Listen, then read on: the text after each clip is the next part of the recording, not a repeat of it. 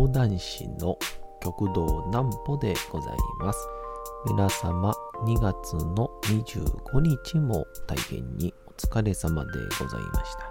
お休みの準備をされる方、もう寝るよという方、そんな方々の寝るをともに寝落ちをしていただこうという講談師極道南歩の南歩ちゃんのおやすみラジオ。このラジオは毎週月曜日から金曜日の21時から音声アプリサウンドクラウド、Spotify、Amazon Music、Podcast にて配信をされております。皆様からのお便りもお待ちしております。お便りは極道南歩公式ホームページのおやすみラジオ特設ページから送ることができます。内容は何でも結構です。ねえねえ聞いてよなんぽちゃんから始まる皆様の日々の出来事や思っていることなどを送ってください。ご希望の方にはなんぽちゃんグッズプレゼントいたしますので、住所、お名前お忘れなくと。えー、いうことで、えー、昨日ですかね、あのー、僕の、えー、大学の頃の後輩が、えー、大阪の住吉という地域で、え、フリースクールっていうですね、まあ、あの、アフトコーチであったりとか、まあ、あとは、まあ、障害を持ってっていう、まあ、なかなか学校に通えない子供たちが来るようなあ NPO 法人のフリースクール、ロータスっていうところをやってまして、そこにですね、えー、ゲストスピーカーというやつで行ってきまして、子供たちと講談をしてきたんですけど、たくさん発見がありました。なんぽちゃんの明日は何の日？さて、明日が2月の26日でございます。あっという間に2月の土日は全部、というか、最後の土日って感じですかね。えー、まあもう3月になって、なんかちょっと、どこかしらなんか、あったかくなってきた気もしますね。えー、さあ行きましょう。血液銀行開業記念日。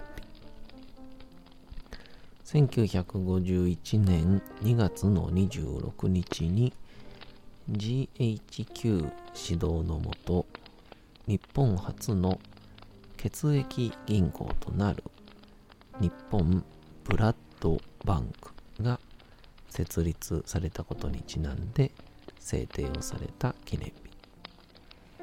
血液銀行とは献血などによって提供者から採取をした血液の保存や管理必要時における輸血の供給を行う機関、えー、日本ブラッドバンクは後に緑十字として運用をされましたが1998年に法人格が消失をしております。代わって1952年に日本赤十字社が設立をした血液銀行が血液センターとして全国各地でその役割を引き継いでおりますと。いうことなんですけどあのー、僕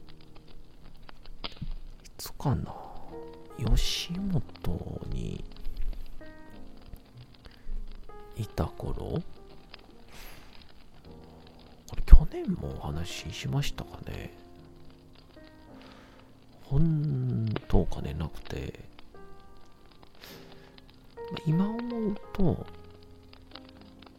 なんか、お金がないことへの、なんか、ストレス？プラス、もう、無駄に貯金とかしてて、といってそれが、100万とかではないんですよね。ちょっとずつ貯めた2、30万とか。っていうのがあって、なんかあのー、本当にお金がないお金がないからお金使ったらあかんみたいになっててほんと多分コンビニとかでも絶対物買えへんみたいになっててまあ今でもちょっとその癖は抜けないかもしれないですけど。であまりにもお腹が空きすぎてあの献血に行ったらジュースとお菓子食べれるじゃないですか。なんで毎月かなこう行ける期間になったら献血に行って菓子とジュースをしこたま食べるっていう。あの人ちょっとジュース飲みすぎじゃない？みたいな。そんなことをよくやってましたね。まあその流れからか。今でもたまに献血には行きますけどね。まあ、献血に行くとこう、血が取られる分、体がまた血液を作ろうとするので、非常に健康的になるっていうところもあって、おすすめです。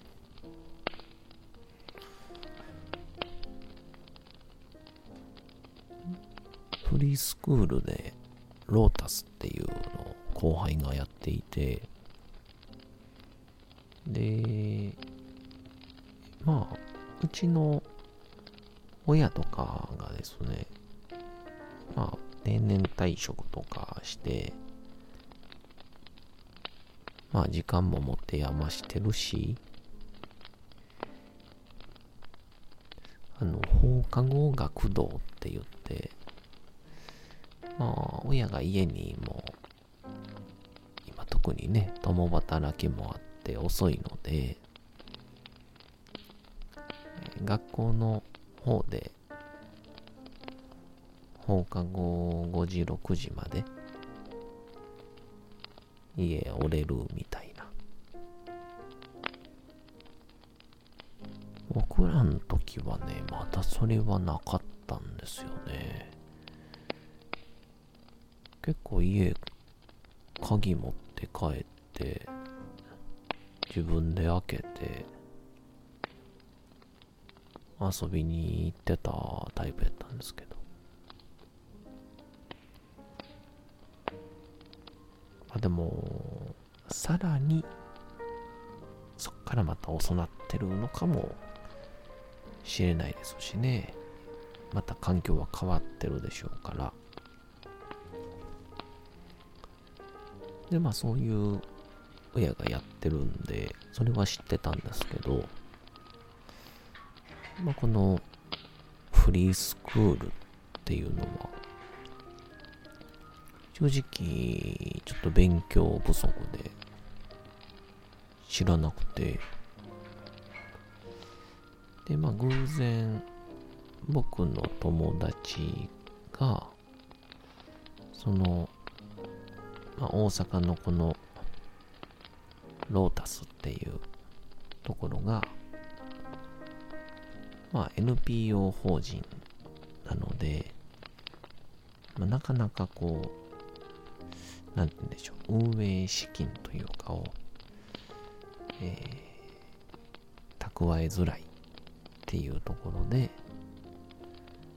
この、まあ、スポンサーですよね。企業スポンサー、個人スポンサー。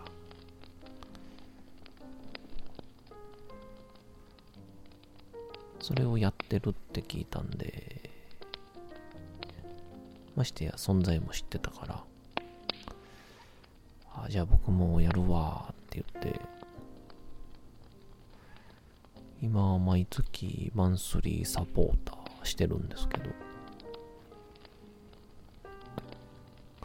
で、その話をした時に、偶然というまあ、学校にも行く数は少なかったりとか、はたまた、うん、大人たちとか、また学校で触れ合う文化教室とか芸術鑑賞会、そことの接点も少ないっていうので、社会との触れ合いを増やしてあげたいっていうこの、まあ、代表の考えからこう毎月ゲストスピーカーっていう形でいろんな大人たちに来てもらって話やら体験をしてもらうというそういう企画をしてて。でその打ち合わせに先々月ですかね行ってきまして。そしたらこうまあ講談がなんちゃらってねベラベラ喋るより講談をぜひやってもらおうっていうことで、体験型ワークショップにすることが決まって、で、さらには、それに加えて、せっかくやし、親御さんとかお客さんを入れて、えー、発表をしてもらおうっていうことになりまして。えー、なんで、この1月は2月か。と3月。をやった。後には4月に、えー、発表会をするというですね。一大プロジェクトになりましてまあそれが昨日1回目ということでね。まああのー、本当にちゃんとあからさまに言うとえー一応講談って、まあこんな感じですよっていうので、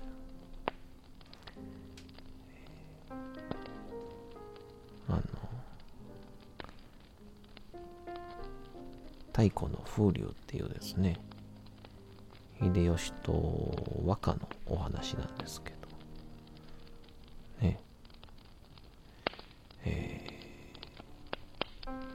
バチバチに滑りまして えー、驚くほど滑りましたね。うん。いや、本当に改めて、古典での技術足りないんだなと、反省しましたけ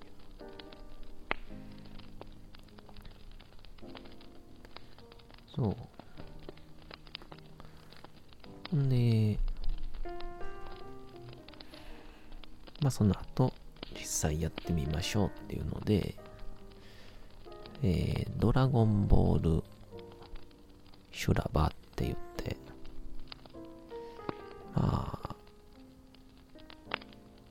本来古典にあるようなかっこいい修羅場ではなくて、それっぽい感じの即席で作った、えー、ドラゴンボール修羅場をしまして。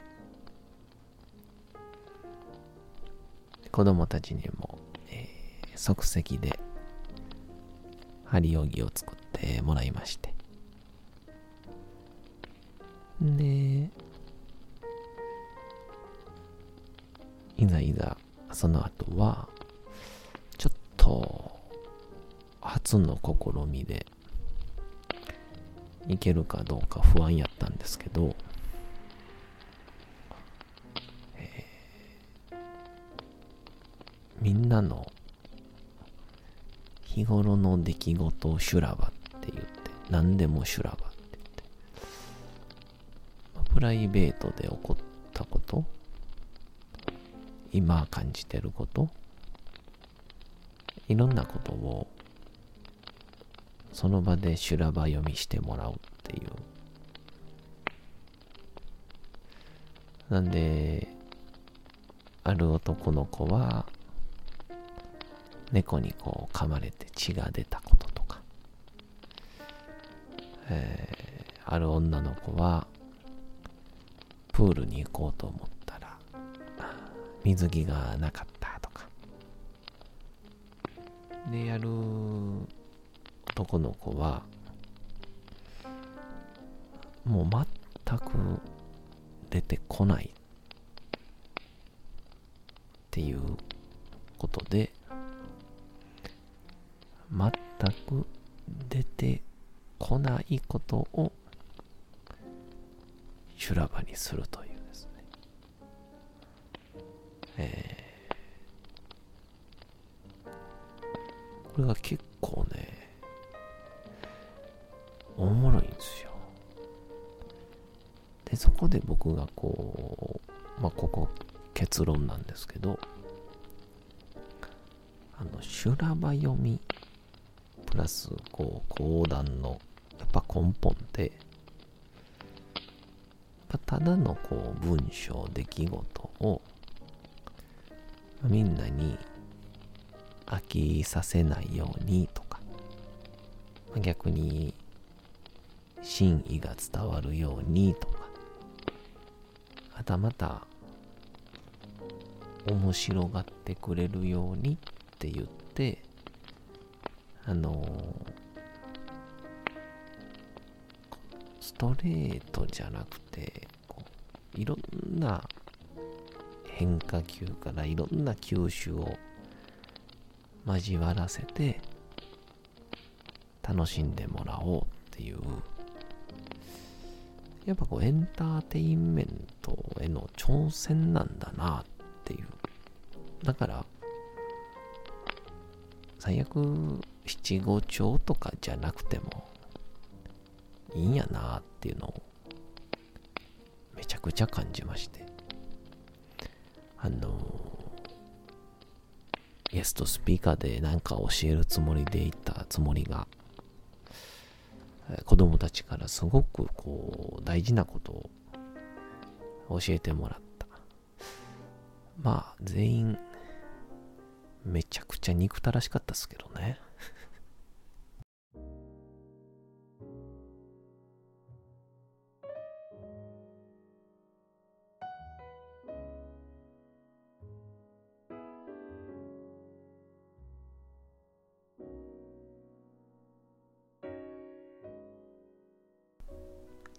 さて、時刻はうとうと朗読会の時間となりました。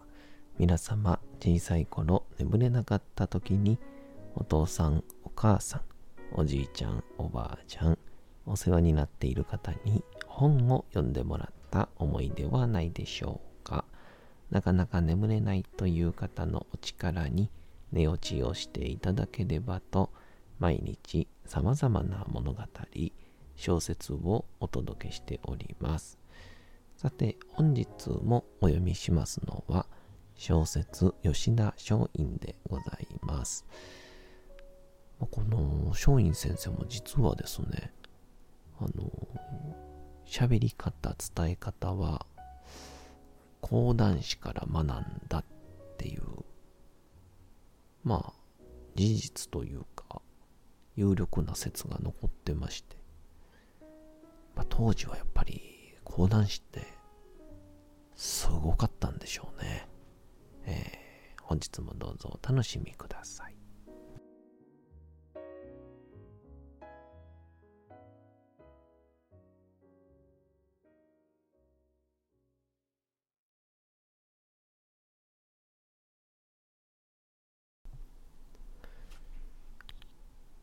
小説吉田松陰道門冬治松陰は自分は少し調子に乗りすぎたのではないかと思ったのである。そんな言葉が出たのはやはり黒川の風土に見せられてつい心が緩んだ証拠だ。自分は取り調べを受けている身だ。罪人だ。黒川さんの言う通りだ。盗みをした以上、たとえ品物を返しても、盗みをしなかったということにはならない。盗みの事実は消えない。密航が失敗し、その証拠が見つからなかったからといって、密航しようとした事実は消えるものではない。さっき自分はそうしようとした。なんという癒しい心を自分は持っているのだろう。そう思って松陰は自分を恥じた。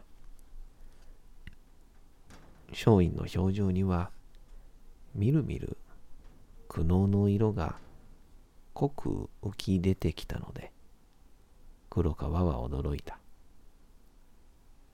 どうした？別に何でもありません。お恥ずかしい次第です。この上は、潔くお裁きを待ちます。松陰はそう言って、金子重介を見た。金子くん、君も同じだよね。同じです。私もどうぞ十分にお裁きください。金子重介も悪びれずにそう言った。もう変名など使わなかった。黒川は大きくうなずいた。君たちの潔さはよくわかる。今時の若者には珍しい。黒川はそう言った。やがて二人は役人に引き渡され、牢に入れられた。しかし前とは違って、断然待遇が良くなった。牢は広い。欲しいものがあったら、何でも遠慮なく言えよと、係の役人はそう言った。黒川から口添えがあったのだろう。今までとは全く態度が変わっていた。まったく。金子重介が文句を言った。なんだ？松陰が聞くと金子は、役人というやつは、ちょっと上の方から押されると、すぐに態度を変える。ああいうのを生薬人根性というのです。という。でも、待遇が良くなったのだから、別に文句はあるまい。うん。こっちの方が広くて気持ちがいい。松陰は牢屋の中でのびのびと手を伸ばした。金子は呆れた。まったく、吉田さんには呆れますよ。どうして？さて、本日もお送りしてきました、なんぽちゃんのおやすみラジオ。というわけでございまして、2月の25日も大変にお疲れ様でございました。明日も皆さん、街のどこかでともどもに頑張って、夜にまたお会いをたしましょう。なんぽちゃんのおやすみラジオでございました。それでは皆さん、おやすみなさい。すやすやすやん。